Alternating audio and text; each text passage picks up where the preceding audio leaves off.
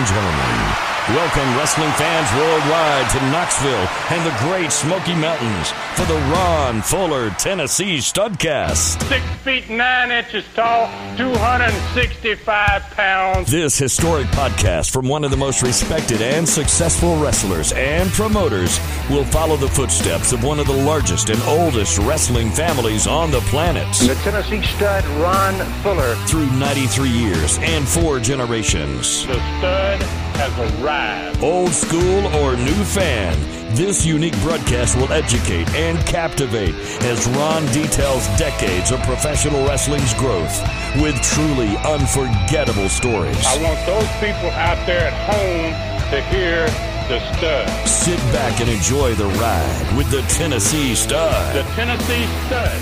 You will learn that name. You will remember it. And now, the Stud is here. Please welcome the Tennessee Stud, Ron Fuller, and your host, Jeff Baldren. Welcome, everybody, to another edition of Ron Fuller's Studcast. I'm Jeff Baldren, and it is a pleasure to be with you once again as the Tennessee Stud takes us down that road of wrestling history. And now, the man of the hour, the Tennessee Stud himself, Ron Fuller. Ron, how you doing today? I'm doing great, Jeff. Glad to be here, my man. We're lightning saddled up. I think we got another good one today. Looking forward to it. Well, Ron, before we start today, as the day we record on Tuesday, today is the day that, unfortunately, the family of Rocky Johnson is burying their father, their husband. So maybe share with us some memories of your time with Rocky Johnson. Well, you know, I wasn't really lucky enough to spend a whole lot of time with Rocky. I actually only met Rocky about 3 years ago. My brother and I, there's a meeting in Tampa, Florida, and at a restaurant. They do it about every other month. Brian Blair actually hosts those things, and wrestlers from all around the Tampa area come there. And Rob introduced me to Rocky Johnson, and I just I was really taken by what a classy gentleman he was, and I could see that. You know, I could see the Rock in him, you know, basically too, you know, he's, and what he did for wrestling is just truly amazing. And I know he was respected and admired by everybody, a really, really nice guy. And we're losing him so fast now. I just, thank you for bringing that up. I would like to recognize him today, and I wish I had an opportunity to spend more time with him and knew more about him. Never got the chance to wrestle with him, and he never worked for me in any of my territories. But he certainly produced a great wrestler out of his son, and I was lucky enough to work for his mother, Miss Maeva, in Hawaii on my way to Australia in 1983. So you know, I do have some history with that family. But I just I would like to give my prayers and condolences, obviously, to the family, and what a great wrestling family that is. Yeah, Ron, so far 2020 is not starting off well. We've had quite a few losses for it being this early in the year. Yeah, it's you know, I hope that doesn't continue for the whole year. That's a bad trend to start off the year with. So, yes, Ron, where are we going today? Well, we're going to begin today with the first Coliseum show in 1976, going to be on Sunday afternoon, January 18th. We're going to talk about 4 other cities that were running Southeastern that week that have never had Southeastern wrestling before. This is our first time there. We're going to describe the great TV on Saturday, January 17th. This is the day before the Sunday afternoon Coliseum show. We're going to I'm going to tell a special story this week that's alluded to earlier in this show, this Saturday television program by Homer O'Dell, and then he kind of leaves Les hanging. He doesn't really tell him what it was all about, and I'm going to get a chance to answer that question later in the show. And I think that's a good example here of what I kind of pointed out last week in our learning tree. If it had been the days type of program, scripted and everything, that wouldn't have been an opportunity for me to do this. But in that program in 1976, I had an opportunity to tell the rest of the story that Homer left out. And I guess that's, you know, that's back to what we talked about, the difference between the territories back in 76 and what the things are today. So I'm also going to cover the results of the Coliseum show. I'm going to give people a breakdown of the entire week's numbers, the attendance figures, the payoffs. And, you know, I still got a growing crew and back in 76 and getting better every week. We're going to close the day, as we always will from now on in the Studcast, with another Learning Tree segment. And it's going to kind of be a follow-up to last week's great Learning Tree question that, you know, led me to talk about comparing 1976 to today's wrestling. And this one leads kind of perfectly into, it's like a continuation almost of that question. Today, we're going to dig deep into another question, and it's what happened to professional wrestling. So that should be interesting, too. That'll be at the end of the program. So that's what we got for today, my man. Okay, sounds like a great one, Ron. Tell us about the first Southeastern Wrestling Coliseum show of 1976. We had been in Chilhowee Park most of the time for quite a bit here, and this is one of the first Coliseum shows we've had in a while, since November of 75. And we're starting to really become a legitimate NWA territory by early 76. The addition of guys like Tanaka is proof of that. You know, I mean, he's on that card on that Sunday afternoon. The opening match for that show was Les Thatcher against Jerry Myatt. Dennis Hall, who's an experienced wrestler, had been former partners with Les Thatcher, as a matter of fact. And he's in the second match against Superstar Number One. And that was a great Dick Dunn. I mean, for Southern wrestling fans, that's a name they probably know. There were two semifinal Southeastern Wrestling Championship tournament matches on this card. The winner of these two matches, obviously, are going to wrestle the following week for the Southeastern Championship belt, and they'll be crowned the first ever Southeastern Heavyweight Champion. The first semifinal match on that Sunday is Ron Wright against Superstar Number Two. Superstar Number Two was Leon Tarzan Baxter, a tremendous worker, a great shooter. The second was a main event anywhere in the country. Jimmy Golden against the new monster himself, making his second appearance, Toru Tanaka. And then the last show, in Studcast number 130, we talked about how General Homer O'Dell acquired the services of Tanaka by handing him a handful of $100 bills. Well, Homer's going to be in Tanaka's corner. I evidently had enough money there that Tanaka was swayed, and now all of a sudden Homer's got him three guys that he's managing. There's a six-man tag elimination match on that card. These tag matches, the elimination type of tag match, it's two teams of three guys on each team, obviously. And as a guy's beaten, why they call it an elimination match, he has to go to the dressing room. So sometimes this thing could end up with three guys against one. It's a pretty good match for fans. They really love that type of match. And, you know, the match continues until all three have lost on one team. The other team obviously wins. Ron Wright and I had been wrestling against the Tennessee Tag Champions, Norvell Austin and Butch Malone, quite a bit. Don Wright had come in to manage 1 week. Now he came back to be handcuffed to Homer O'Dell 1 week. And now he's in this six-man elimination match with me. Don is still there. But Ron is in, like I said, he's in still in the Southeastern Tournament. And it's understandable that he wants to go ahead and take his shot at maybe winning the Southeastern Championship. So I wanted to find a partner for me and Don that kind of kept our deal in the family, so to speak. And I came up with one, my dad, Buddy Fuller. So in this six-man tag, it's going to be Austin, Malone, and General Homer O'Dell, who's actually going to be in that match, against Don Wright, my dad, and myself. And this might have been an even better combination and draw more money than the other one, because my dad was a pretty decent star in Knoxville. From years earlier, he had wrestled there quite a bit. So the final match on that card is the Southeastern Lights Out match. And that means that this match is no time limit. It was no DQ. It's non-sanctioned by the National Wrestling Alliance. And after all the other matches on the card, it's finished. Robert Fuller's in this one and Don Carson. They both come to the ring. They extinguish the lights in the building, kind of like the hockey deal, and for 10 seconds. And when the lights come back up, the announcer declared that the match wasn't sanctioned by the National Wrestling Alliance and it was not officially a part of the National Wrestling card. So he set the parameters for the match. So on that Sunday afternoon, we had six great matches in all, and pretty darn good ones, worthy of going into the Coliseum. So, Ron, let me ask you, you mentioned a name there right at the start, and that's Dick Dunn. And I know Dick Dunn is a name that's got a lot of legend around it in the southeastern area and the southern part of the country. But let's take a little quick trip to the learning tree, if you don't mind. Tell the fans about what was great about Dick Dunn. What made Dick Dunn special? Dick Dunn, he's one of those guys that had natural ability. He was not a bodybuilder. He knew a little bit of shooting because my dad trained him. And Dad didn't train anybody without training them how to wrestle and how to hurt somebody if they needed to. But Dick didn't have a body on him, but he was just a tremendous worker in the ring. And his greatest attribute was his ability to the psychology of the sport. He just knew how to make people hate him.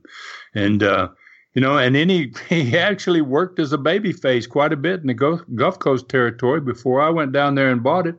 And, I was surprised at that. I had never seen him work babyface, but I know he was very strong there, too. He was a great performer. I was lucky to have him on my card. I had him with Tarzan Baxter as the two superstars.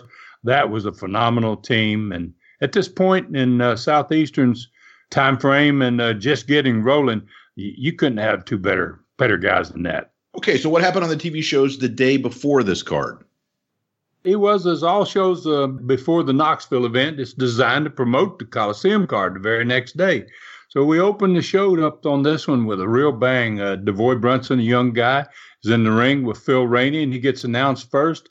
And then Tanaka and his new manager, General Homer O'Dell, appear around the corner. From the way that studio was set up, they could not see who was coming. And when he appears, and followed by Homer O'Dell, again, the studio went silent, just like they did the week before when he busted that big concrete block with his forehead. And I'd never seen that before, 2 weeks in a row, that he just chilled the audience. So it seemed that the fans were scared to boo him, So Homer went in the ring with Tanaka and held up his hand when he got introduced. And Homer had the biggest grin on his face I maybe ever seen. It was like he was so proud that, oh, my gosh, look who I have. It's my man, and I think the fans at home kind of grasped that, too. And, boy, the boos came then, and it was mostly for Homer, I believe. So Homer left the ring, the bell rang, and Tanaka, he pulverized that poor DeVoy Brunson. He hit him with chops, he hit him with slams, he hit him with stomps, and finally he mercifully covers him, and it's about to be over, and Homer don't want it. He either isn't ready yet for it, or he's enjoying it so much he wants to see some more. So he has him pull Brunson up 2 times when he could have beat him. And then finally Homer says, okay, you can beat him. And so he beat him. And then Norvell and Butch Malone, who weren't in the match, weren't in the studio, they came charging around there and jumped up in the ring. They were as excited as the victory as Homer was. And they almost knocked Homer down getting in the ring. Homer's trying to get in, and they're trying to get in, and they all ran to Tanaka. You'd have thought Tanaka won the NWA world title. It was like, wow. But it was great because the fans, they just booed him even more. And so they went straight to the set for their interview. And Homer was there on the set. He was gushing about his new man and his tag team champions. And Austin and Malone, they just kept high-fiving each other. And there stood Tanaka, man, like an immense statue of stone, man. Homer bragging about him, man, being only 2 wins away now from being the Southeastern Heavyweight Champion. And Homer continued with how sorry he was for poor Jimmy Golden, who had to get in the ring with this guy. And then he slapped Tanaka, and I don't think Tanaka was expecting it at all. And Homer reached up and slapped him across the chest as hard as he could. Tanaka never even flinched. It was like he was made out of rock. Then Homer switched gears, and I think he did because he kind of got scared. Tanaka got mad, but I don't think Tanaka even got mad. He didn't even worry about it. So Homer then started to talk about his tag teams and, about the next day's 6-man tag, elimination tag, and about my old man, Buddy Fuller, and what he said as something like, after we eliminate those other 2 guys, I want Buddy Fuller to be in there with us by himself. And then he says, I want to get even for something he did to me personally in Atlanta, Georgia, 1966. And he was telling his guys very seriously, something I'll never forgive and I'll never forget, you know. And so Les picked up on it. He said, hey, what is that? What are you talking about? And then Homer rounded up his troops and he just kind of left the set. You know, it was a great opening to the show, but he kind of left that question unanswered. So second match of the day is Ron Wright. Man, when he entered the studio, wow, they went crazy. Wright got a quick win over Phil Hickerson, who's going to be a star in wrestling pretty darn soon. He's from the west side of Tennessee, and him and Dennis Condrey are going to form one of the best teams ever in the 70s. Then, you know, after Wright won pretty quickly, he went to the set for another 2-minute interview. And he waited for the commercial break, and then as soon as the red light came back on, which is your cue that you're on, boy, he ripped into the superstars as soon as the light went on, especially his opponent, Superstar Number Two, which was Tarzan Baxter, tremendous talent. And then he got real serious about what it would mean for him to win the tournament and become the first ever Southeastern Heavyweight Champion. And get that beautiful belt. And it happened to be the belt sitting on the front of the desk had been displayed there for weeks during the course of this tournament. And then he went on with how he was becoming a legend in Tennessee. And he'd held almost every championship in the history of the state. Fans just got into it. And the longer he went, the more they cheered. And then he got into one of those phases that almost like he's preaching a sermon, man. He reached a crescendo there at the end, man. When he got into I'm on Tennessee dog whoop him. And by then he really had him. And when he finished, there wasn't anybody in that studio that wasn't on their feet. You know, it was Ron Wright's classic way of working that magic that he was famous for. The next segment's personality profile. And I decided this time that I wanted us to do it live because it's going to be with three guests. It's Don Wright, myself, and my dad is going to be on this personality profile. First time Les had three people as a guest on his profile. And Les kept up with the normal standards of all our personality profiles. He tried to talk about subjects other than upcoming matches and particular buildings and that type of stuff. And he asked Don Wright, one of his questions was, how proud are you of your brother, Ron, who's getting close to becoming possibly the new Southeastern champion? You know, Don had some great comments about his brother. He and Don had a great relationship. And then he asked my father a question, I think, about, you know, how he felt about having two famous wrestling sons. And, you know, Dad was he was laid back in these interviews a lot. He was a little different than the style of a lot of other people. Usually when he made interviews, people, once they saw his ability, they knew he meant it, and he didn't have to get too excited. Let's finish this thing by asking Dad, you know, he said earlier in the program, Homer O'Dell said you had done something to him in 1966, and can you tell us what he's talking about? So Dad was kind of like, well, you know, it was what it did is it created a spontaneous moment for me. Dad kind of just laid back on it, and he was always kind of humble. And then he answered the question something about, well, you know, it probably had something to do with the Georgia Heavyweight Championship years ago. And he said, I kind of regretted what happened that night, and I don't really want to talk about it. And Les was about to close out the profile, and I remembered that match, and I stopped him. I said, wait, you don't want to talk about it. I said, but I want to talk about it. I told him what it was, the story. I said, I was 18 years old. I stand on the stage in the Atlanta Auditorium in 1966, and I'm watching you wrestle Buddy Colt for the Georgia Heavyweight Championship. Buddy Colt's managed by Homer O'Dell. And there was a special stipulation in that match. I'm like, reminding Dad about the match. Well, he remembered the match, you know, and I said there was a special stipulation. If you won the title and beat Colt, you got 5 minutes alone with Homer. And then I said, and you beat Colt. And after close to an hour match, he beat Colt. And, you know, Colt went to the dressing room and you had Homer alone. And I said, I remember that you were tired and you had your back turned and they rang the bell and Homer jumped you from behind. And he really took over on you for about 2 minutes of that match, maybe even close to 3. And I said, then you made one of those classic comebacks, you know, and those 9,000 packed fans in the auditorium went absolutely crazy. And you had Homer flying all over the ring. And I said, I remember. 30 seconds or so left in that 5-minute match. They were calling the time down. You put the Fuller leg lock on him. And he was probably truly, you know, Homer had a lot of heat. He was probably one of the most hated managers in Georgia wrestling history. And Dad broke his leg. And Colt and other heels came down. They carried Homer's old fat butt out of there back to the dressing room.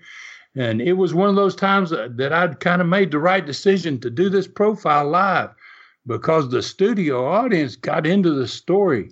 And that story would have gone untold if we'd pre-recorded the program. So the studio crowd popped to the story. And Dad was a sharp veteran, and he sat there. And, you know, crowd was kind of went crazy when they heard he broke his leg. You know, they were really, really into it. And he waited until the reaction died down, the cheers died down low enough that he could be heard. And he turned to Les, and he said, you know, he said, tomorrow night, I might just break his other leg. So he got another explosion. So, it was, for me, it was chill bump time. I mean, wow. I never went into that profile thinking anything like that was going to happen. And it was the great thing about the personality profile. As compared to today's shows, it was not scripted. Everything just happened spontaneously. And that's what wrestling was all about back in this time frame. Show was going better than I could have ever imagined at this point. Third match was certainly not going to let me down because it's Don Carson. As soon as he comes into the studio and he's escorted by the superstars, oh my gosh, they had him. Fans were just going crazy. They hated these guys. They really were getting some heat at this point. So fans already considered, I think, Don Carson as the top heel, and they made it pretty plain. You couldn't hardly hear the introduction over the crowd's boos. And Carson took a young wrestler from Georgia that was destined for stardom, a kid named Jerry Stubbs, in that match, one of his very first matches ever for Southeastern in any way. And Carson loaded his glove that match and busted him. And poor Jerry bled all over the ring, man. It was pretty nasty. In fact, the referee never let Carson pin him. He just stopped the match and raised Carson's hand because Stubbs was really bad. Carson and the Superstars, they went to the set after the match with Les, and they made the third interview of the show. So Superstar 2, obviously, he's bragging like crazy about how he was going to beat Hillbilly Ron Wright the next day, and he'll be one match away from being the Southeastern champion. Carson congratulated him like he'd already won, man. Pat him on the back, said, oh, yeah, of course you're going to beat him, man. That's no big deal. And then Carson got into, as he called him, poor young Robert Fuller. And he focused, I guess, on what everyone had just seen, you know, that all that blood on poor Stubbs. And he apologized. He said, I want to apologize to that young kid up there that I just made a bloody mess out of. But I want Robert Fuller to realize that tomorrow afternoon he's going to look a lot worse. And he said, I'm kind of glad, you know, that Ron Fuller's got his daddy in town. He goes, it's going to be really fun for me. But he says, because they're going to have to come down and carry that boy out of the ring and take him down to the hospital to get sewed up. So fans obviously didn't like it, but Carson sure as heck liked it. Show closed with Robert in the last match, live. Fans loved Rob, you know, and he made quick work out of big old Don Lambrick, who was a big guy. Jimmy joined him at the set for the last interview of the show. They got a great ovation from the crowd. Jimmy was perfect, man. He that handsome, humble, young baby face, saying how proud he was to get to the semifinals of a huge tournament like this Southeastern tournament. And he was by far the youngest competitor left in the deal. There's only 4 people left. And after seeing Tanaka, who was his opponent the next day, he said, I ought to be scared. I think he said something like, I ought to be scared, but I'm a part of one of the biggest wrestling families that's ever been, and I'm going to make them proud. I'm going to get past Tanaka, and I'm going to be the Southeastern champion. Well, it's Robert's time. He tore into Carson, obviously. He said something about, yes, he wasn't accustomed to lights-out matches. You know, Carson bragged about how many lights-out matches he'd won, and Rob said, no, I hadn't been in many lights-out matches. And But he said, I come from the same family Jimmy does. And he goes, I'm going to shock the wrestling world tomorrow because I'm going to beat that poor old man Don Carson half to death. But the crowd loved that part of it, too. So it was a great ending to a great television show. And we're going to know the results in less than 24 hours of how many people are going to show up for it.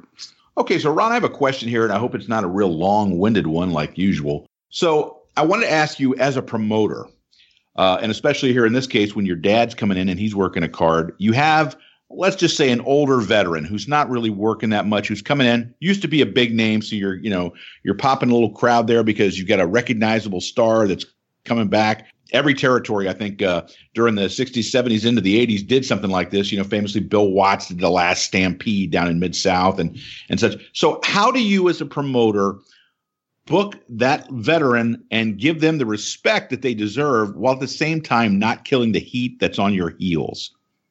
Well, a lot of times my dad, being an old pro man and being a promoter himself and having done it all and seen it all, he never minded how he got treated.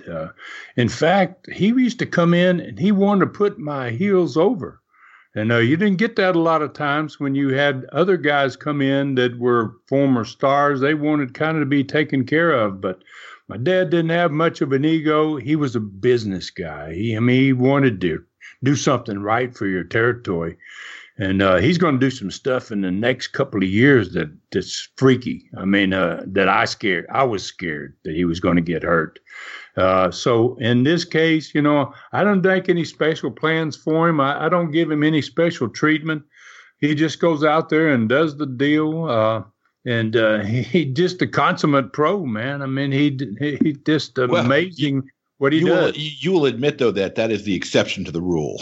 Oh, yeah. Yeah. Oh, yes. Now, I'm saying, he's my dad and he's coming in and he's working for his son who's just trying to build his first company. And he got no ego here. He's like, what can I do to help you, man? But, yeah, you got other stars as time goes by and you bring those other people in and that can be a little bit touchy. It's really funny, though. I don't know why, but I always had such a great relationship with my talent. I never had guys came in that didn't just want to do whatever I wanted. I never had an argument with people, which was really strange. And, and I had all kinds of bookers say, oh, boy, you don't want to work with him. Hell, I had one of the most difficult workers of all time. Everybody hated to have him in their territory. The Mongolian Stomper, Archie Goldie. He had the worst reputation, and I brought him into Knoxville. He never left. He became a best friend. It was like, wow, this guy, how did anybody have any problems with him? So, yeah, but that's a great question, Jeff. When you bring these big former stars in, you've kind of got to coddle them a little bit. Some guys have to. I just kind of said, hey, you're on the card, and you're kind of like one of the boys in the crew, and you're here to do business tonight. And guys kind of got the idea that, well, okay, yeah, let's do that. So it was easy for me in a way.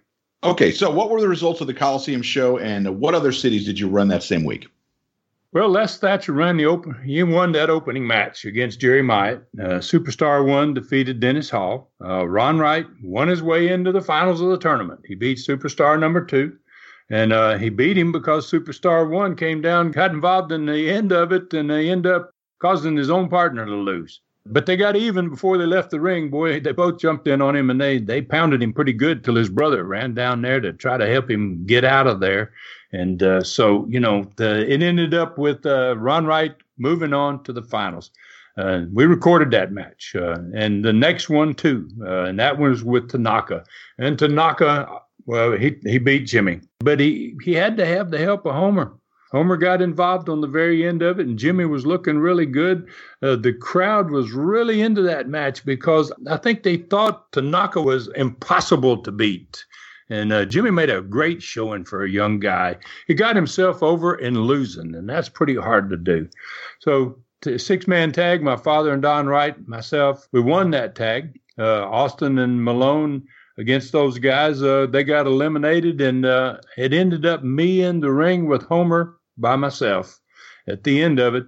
And when I really got after Homer, Homer hit the floor, and he went home. And they counted him out, and it was a pretty easy win, you know. But Homer's a manager. He's not a wrestler. And, you know, and by leaving and running, he got more heat than if I'd have beat the heck out of him, I guess. So it wasn't a bad deal. And the lights-out match, Carson won the match against Rob. But both of them were bleeding when it was over. It was a tremendous match. Gosh, they had the crowd so good. And it was exactly what a lights-out match was supposed to be. I mean, you know, both guys bleeding and hard fought, probably 30 minutes. We recorded that one, too. We're going to have some stuff to show in the next program that's going to lead us forward.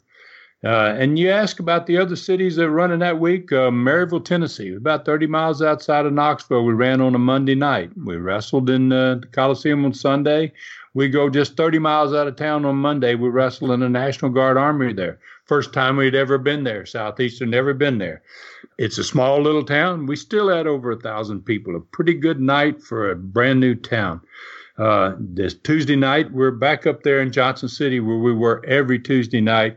Crowds were continuing to grow there. We're getting close to 2,000. That's a capacity supposedly for that building. But we're going to turn that into a 3,000-seat building before it's over. We're going to put some 3,000 crowds in there. But we're about to hit 2,000 up there in Johnson City. Thursday, we wrestled for the first time ever in a town called Barberville, Kentucky. In a high school gym, one of those gymnasiums that I had set up. Gym was almost full. Pretty good-sized gym, too, and a great crowd for the first night. Friday night, we're in another new town, La Follette, Tennessee, in another high school gym, and it's almost full. Things are beginning to happen, and it's a big – La Follette had a big high school gym. And and then on Saturday night, we're going to go up there close to Gatlinburg in Sevierville, Tennessee. It'll be the fourth city in that week that we were in new towns that Southeastern had never been to. All these towns were, like I talked about a couple of programs ago, virgin towns. We didn't want to do too much. We wanted to just do a lot of wrestling and create fans, and we really accomplished it in that week. So what was Southeastern's total attendance figure and payoffs for the third week in January of 1976? Well, let's see. Coliseum started off on Sunday with about 4,000 people. We're right up there in the biggest so far. We're continuing to grow. We're not nearly where we're going to be, but 4,000, it looked like a pretty decent crowd in that big old building. And, you know, we did a little better there because we could charge a little more. We charged more for all the Coliseum shows. So ticket prices were up $1 above the regular prices that we had. And Gross House was up there around 15,000. It was one of the best ones I'd seen so far yet. The other five cities that we ran had 6,000 total fans for the week. Total attendance for Southeastern for that week was about 10,000 fans, around $30,000 gross. Coliseum show had 17 total guys on it. The other smaller towns had around 13 guys on it. Total payoff to all the wrestlers and the referees was about 8,500, somewhere in that range. And the average for each of the guys, if you average the payout, was about 600 each. That don't sound like much, but we're talking 1976. It actually equals to about $2,700 in today's money. So that's not a bad week for guys back in the 76. If you're taking home that kind of money, guys were happy with it. They were also happy with how close all those towns were. First town, that's Maryville's 30 miles. Sevierville's only 40. I mean, you know, these towns are so close to Knoxville, it's unbelievable for them. So if you're going to compare miles driven to other territories, in Florida, they would have done 2,000 miles that week. Mid-Atlantic out of Charlotte, probably 2,500. If you're working in the western United States, those guys were running around 3,000 miles a week. So, you know, we did a total that week of 600 miles round trip. It was unbelievable. So, you know, the money was probably enough, But the fact that these guys only had to drive 600 a week and they could spend that much more time with their families, it made that territory start to have a great reputation. Guys were calling around talking to other guys and saying, hey, we only traveled 600 miles for the week, made $600. So, you know, it's what helped me build this territory and helped me get this thing off the ground and really going. Okay, so now let's take a break and go to David Summers as he talks about Super Studcast number 25, Ron Fuller, Hockey Entrepreneur. It is difficult to start a sports team or business and be successful, even when you know everything about that sport. To be able to accomplish that with no background in the sport is unbelievable. That's exactly what Ron did in 1989 in Nashville and 1990 in Cincinnati with two different hockey teams. Fascinating Super Studcast number 25 reveals how it was done at tnstud.com or patreon.com/studcast. This history lesson is not only about hockey or wrestling. It is about the mind and creativity of a remarkable human being whose life story has been success. This 3-hour podcast takes you step by step on a journey that includes developing a spectacular game introduction that has become a tradition in sports all over the world at tnstud.com or patreon.com/studcast. For only $2.99, hockey fan or not, you will hear history that you will never forget. Saddle up for astonishment. Okay, Ron, you said you would like to say a few words about this unique Super Studcast number 25, about your hockey experience after retiring from wrestling. Yeah, thanks, Jeff. You know, I would like to say something, because this is the first Super Studcast I've ever done that really doesn't focus entirely on wrestling. And a lot of fans probably aren't aware of that. In my case, I had life after wrestling. When my wrestling career ended, I didn't just fade away. I went into something else, and I went into hockey. And people, they know, the ones that know me well say, darn, Ron, you were maybe more successful and even more creative in hockey than you were in wrestling.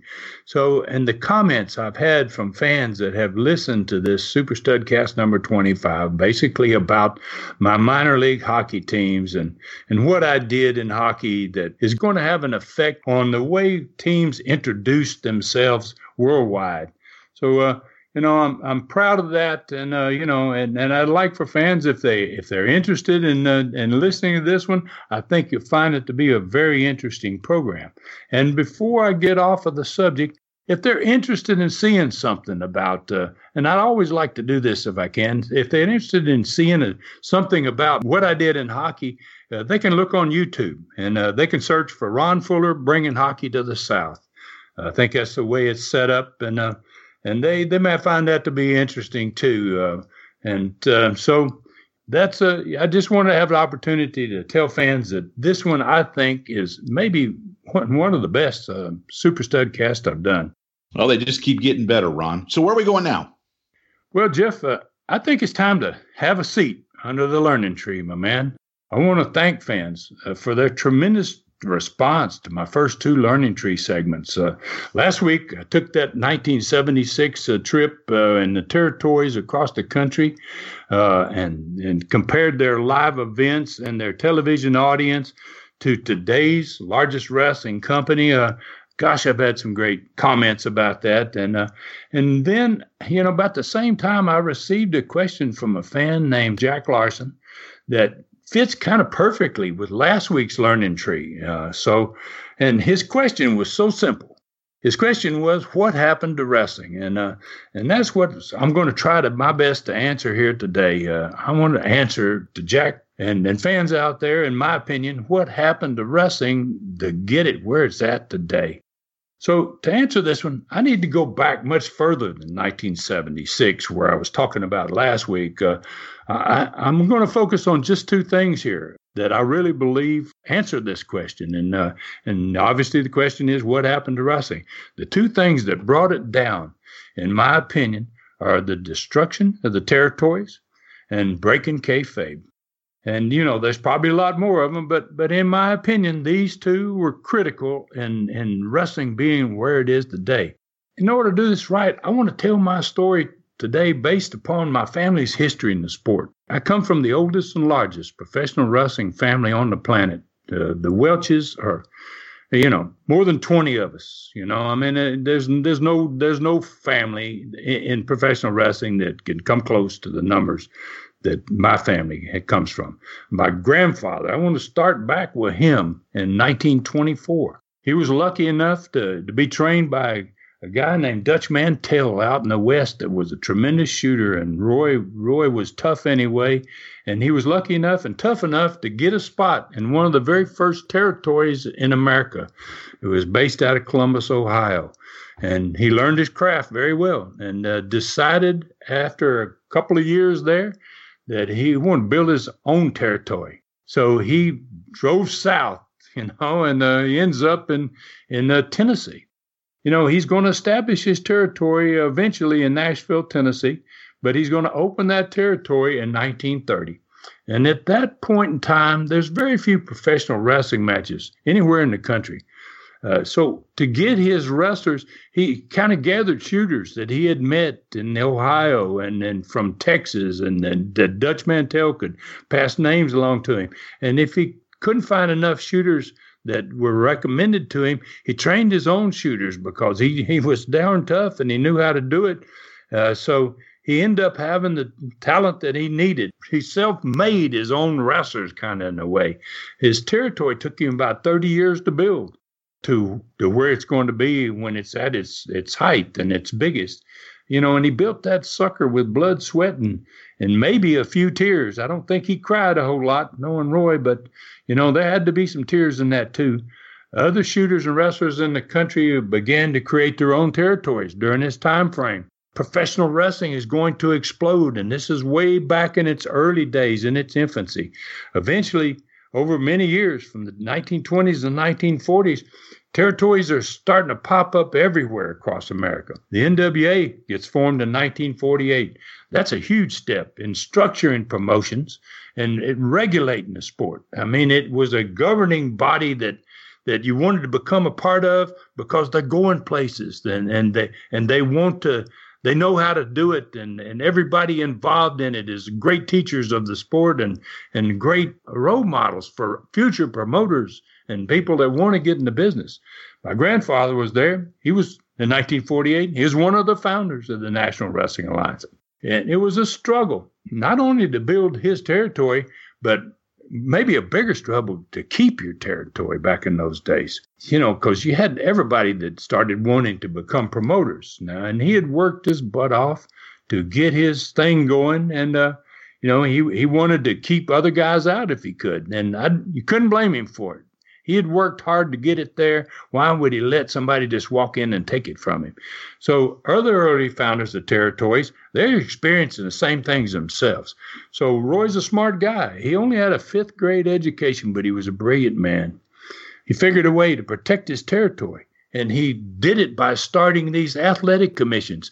He was running 12 states in the South at one time, and he had these athletic commissions in all those states. And he set those commissions up. He approved who was going to be on the commission. He controlled the members of the commission, and he paid them a small percentage of the gate from his cities that he ran. So it was considered to be a state tax, but, you know, in most cases, a lot of the members of those commissions kept some of the money. You know, he didn't care because they were protecting him. Other territories, they picked up on it, how it was done. Maybe he talked to them. You know, that's the NWA. You had these meetings and people talked. Big owners got together and they put their heads together and they figured out what worked and they passed it along to other guys. It was a cooperative effort, the NWA was. At first, you know, the athletic commissions worked well. You know, he could control them. It was great for him. And they were protecting his territory, and they were turning down other promoters that wanted to get in and get their license to promote. And they were basically helping him to perpetuate his monopoly over wrestling in 12 states. He had it going, and they were going to help him to be the only guy. But as time went by and he grew older and older, the members of these athletic commissions that he'd handpicked, they started dying off, and he lost control. And it was kind of at that point that he was no longer the master. He became the puppet for these state athletic commissions, and they no longer protected him as they used to, but instead they started to allow other guys to get little licenses here and licenses there, and then they wanted to get bigger percentage of the gate. And these athletic commissions were all over the country by then. They were everywhere. Every state had figured out, hey, this is the way we make a little money. And so the saddest part of this athletic commission story is it's going to be an integral part in what happens to wrestling. It's one of the things that I think took wrestling under. But it was in a very unusual way that this happens. And it's going to be because someone that's going to get immense power in this profession is going to do something unthinkable. And we're going to get to that part of the story in a little bit later. But I want to talk about all these wrestlers. Now, you've got all these wrestlers and some that aren't wrestlers that are owners of territories. And they've had tremendous success for 50 years. Since 1930 into the 80s, they've just grown. They protected the sport. They've gotten along with each other remarkably well. They've done a fantastic job of making wrestling one of the most popular sports on the planet. Everything was rosy in wrestling into the 80s. But then something happened that definitely changed the sport forever. And it was a part of the answer that to the question for Jack today that he asked.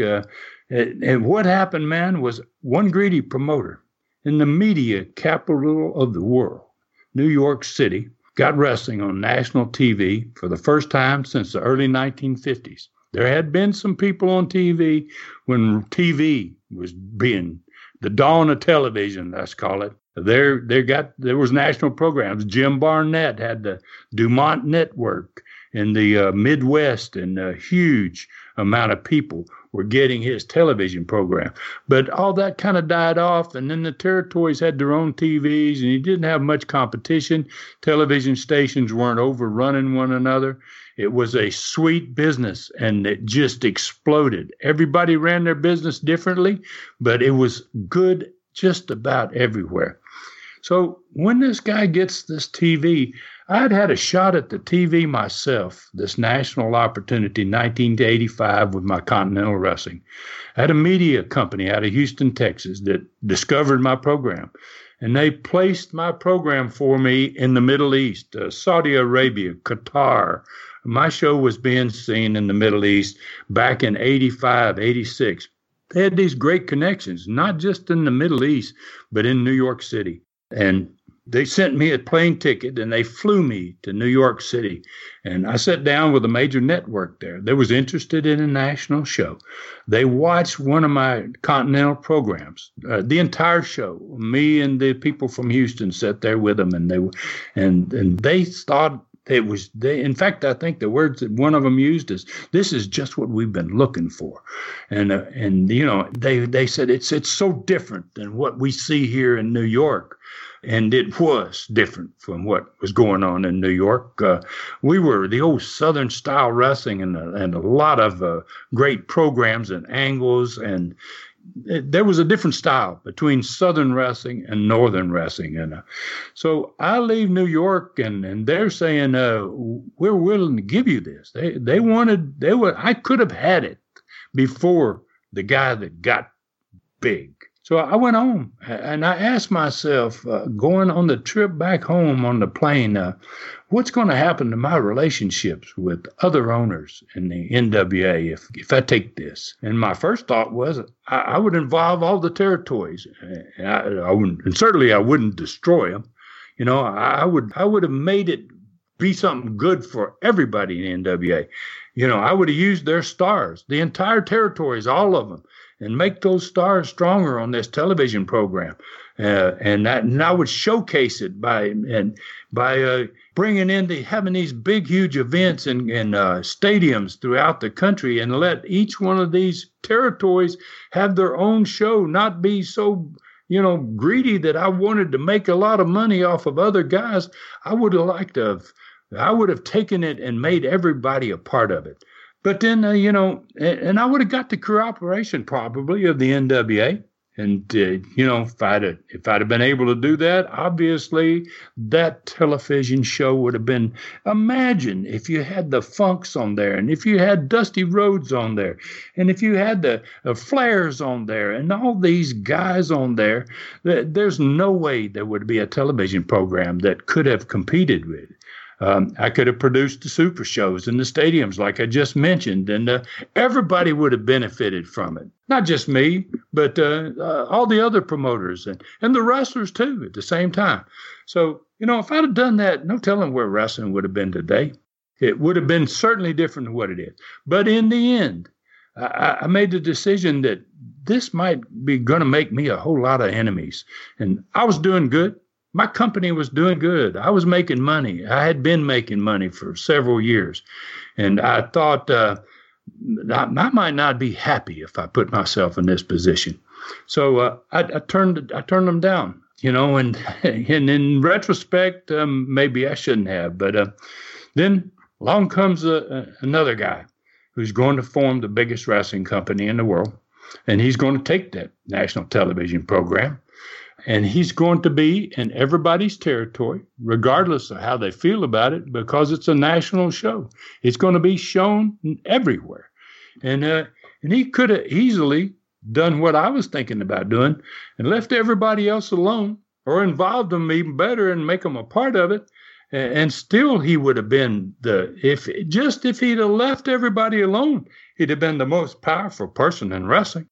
He could have allowed some of the owners to continue operating their companies and do the same himself. Just leave wrestling as it was. Just, I got a national program. You got your own territories. Let's all be profitable. Let's all flourish. Let's make wrestling huge. Instead, he decides he wants to own all of wrestling. He decides, and he sets his sights first on the next thing that I think caused wrestling to be to answer the question, what happened to wrestling? He sets his sights on the territories and the destruction of the territories, not just the territories. He don't want the territories to be there anymore. And he goes another step. He designs a diabolical plan of how to do it and how to make it happen. And what he did is he focused on the best talent from each territory. And he lured those guys, one guy here out of this territory, one guy out of that territory. And he basically buys them. In many cases, the territories, you know, where the stars came from, he buys those stars from them. He lures them away with money. And then he goes right back in and runs against those territories. And he takes those same guys that were developed and built by somebody else, and he invades their territory with those guys, and he uses their own guys to kill their territory, to be the murderers, you know. So he don't just do it in one territory. He invades territories with impunity across America. He's soon wrestling and wrestlers and fans that love wrestling and grown accustomed. You know, the wrestling and their wrestlers started to disappear everywhere across the country. He had no sympathy. He had no respect. He had no compassion for the fans nor the owners of territories. If he couldn't kill some territories easily, he just kept coming back, invading again and again until good men, a lot of these guys were good men that had built the sport into something special. They finally had to walk away from the life that meant everything to them. That's a sad thing right there. It's a terrible thing when you have, for me, I'll just use me as an example. You know, I grew up in wrestling. I saw my dad successful all his life. He was in it all his life. My grandfather was in it all his life. I thought it was going to be that way for me. Almost overnight, the sport that had flourished for 60 years, fantastic talent, fantastic crowds, fantastic television audience, and fantastic minds that made all that happen. They disappeared, and the sport was replaced by something far inferior. Now, I'm about finished, but I have one more thing that I think answers the question of what happened to wrestling. Let's go back to my grandfather's day again. And in those days, all wrestlers were shooters. They knew how to hurt each other, and they had real knowledge of wrestling in its purest form. And it was about this time frame that matches were beginning to occasionally have pre-decided endings. And that's what we got, finishes. That's where that name comes from, is way back in the day, they decided who was going to win the match. It was necessary in those days because the wrestlers were so tough and the sport was so good, and you didn't punch and you didn't flip, flop, and fly like they do now. You wrestled on the mat and guys got hurt. You know, even if when you didn't want to hurt somebody, you hurt them, it happened. And these shoots, matches were almost like shoots. They were producing injuries, and all these injuries prohibited growth of the sport. Guys are down and out, and the great wrestlers aren't able to wrestle for months. So it's about that time that the word kayfabe became a part of the sport. These tough guys thought if the fans were aware of this, they might never come again, that their sport might never grow. So it was vital. It was vital back in those early days to give people as much real wrestling as possible without injury to each other. In that time, if you broke kayfabe, told anybody what was going on, you brought peril on your life. I mean, there were guys in the business that they would break your arms and your legs and other body parts too if you said anything about kayfabe. You know, you went out and did anything to let people know. It just pains me to even think what my grandfather did to some of the so-called wrestlers that he probably came upon that had broke kayfabe in his territory. Oh, gosh, man. I can't imagine what he did to them. It was critical. This kayfabe was critical to the development of the sport. The way wrestlers worked and bled from hard ways, it gave fans a reason. And if that wasn't enough, in some cases, it gave them the desire to believe. They wanted to believe. And without belief, wrestling was not the same. You know, for those who believe, no explanation was necessary. For those that didn't, no explanation was good enough. So, you know, kayfabe was it. It was crucial. It was critical. Now, that brings us back to the boxing and wrestling commissions that I spoke about earlier. They proliferated. They were everywhere. And when this new owner decided to take over the country, he had to deal with all that. His commission, he might have killed off the territories and the promoters, but he didn't kill the commissions. He had now accomplished his goal, his diabolical plan. Everything was his now. He couldn't get around all this athletic commissions, and they were still there every time he ran a live event. They were taking a little bit from these houses, but when you're greedy, that's too much. Anything is too much when you're a greedy person. You don't want to lose any of it or give it to somebody else. So the owner of this new wrestling in America in 1989 tried to legislatively abolish the tax in the state of New Jersey. And it came down to a moment that I think destroyed wrestling as we knew it. Both he and his wife, they committed the unpardonable sin. They testified under oath that wrestling wasn't real. They said, it's just an exhibition, and therefore you can't tax us. You know, that's I can't imagine what my grandfather must have done when if he ever found out about this. Ultimately, their bid to cut the taxes and to kill the athletic commission, it didn't even work. So basically, they had broke kayfabe. The biggest man in wrestling broke kayfabe just to save a few dollars.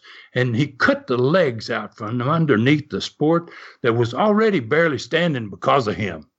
It was just barely there anyway. He took the genie out of the bottle. He killed the respect of true wrestling fans all over the world, not just in this country.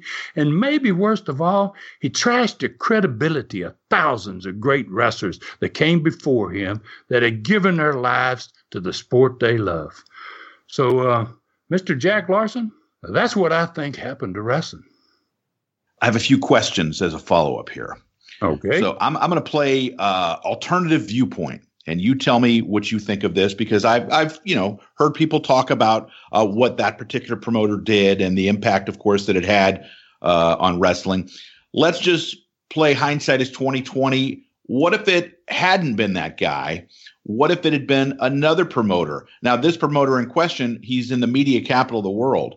You had another promoter that was up in the upper Midwest who a lot of people talked about how he wanted to take his company national. What if that company in the upper Midwest that had already started making inroads into the California area, they were out in Colorado, they were going outside the upper Midwest. What if another promoter had tried it? Okay, I know who you're talking about. Okay, I don't think it hurts anything to talk. Let's just put the cards on the table. By golly, you're talking about Verne Gagne. Yep. Okay, so I'm going to tell you gosh, guys, I'm trying to control myself here.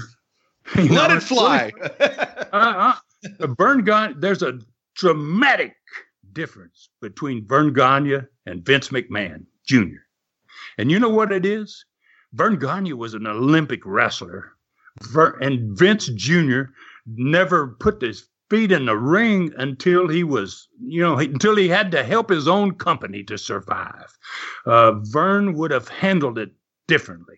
The sport would have been taken care of differently. He would have had different type of matches. He would have done things differently, and I believe. Even if he had killed the territories, that the product would have been better. It had been Verne rather than who it was. And, I'm trying to avoid talking about him and saying his name even because I'm so emotionally involved in this issue as the wrestling fans in this country are. There's a lot of old school wrestling fans that are very angry about what happened to their wrestling. This Mr. Larson here, I see his point. It's a great question, and I hope that I answered it. I've tried to control myself. Let me ask you a second question now. Okay. Okay. Let me ask you a second question. Second question in the alternative viewpoint is that the promoters who had their wrestlers leave their area. Okay, and I'm going to use an example, okay? The story has always been that part of the reason why Hulk Hogan left that, Verne Gagne in Minneapolis is that there was a pay dispute involving residuals on stuff like T-shirts and things like that, okay? So if a promoter is not paying a wrestler what he's worth and the other promoter is offering him more, is the wrestler wrong for leaving that promoter?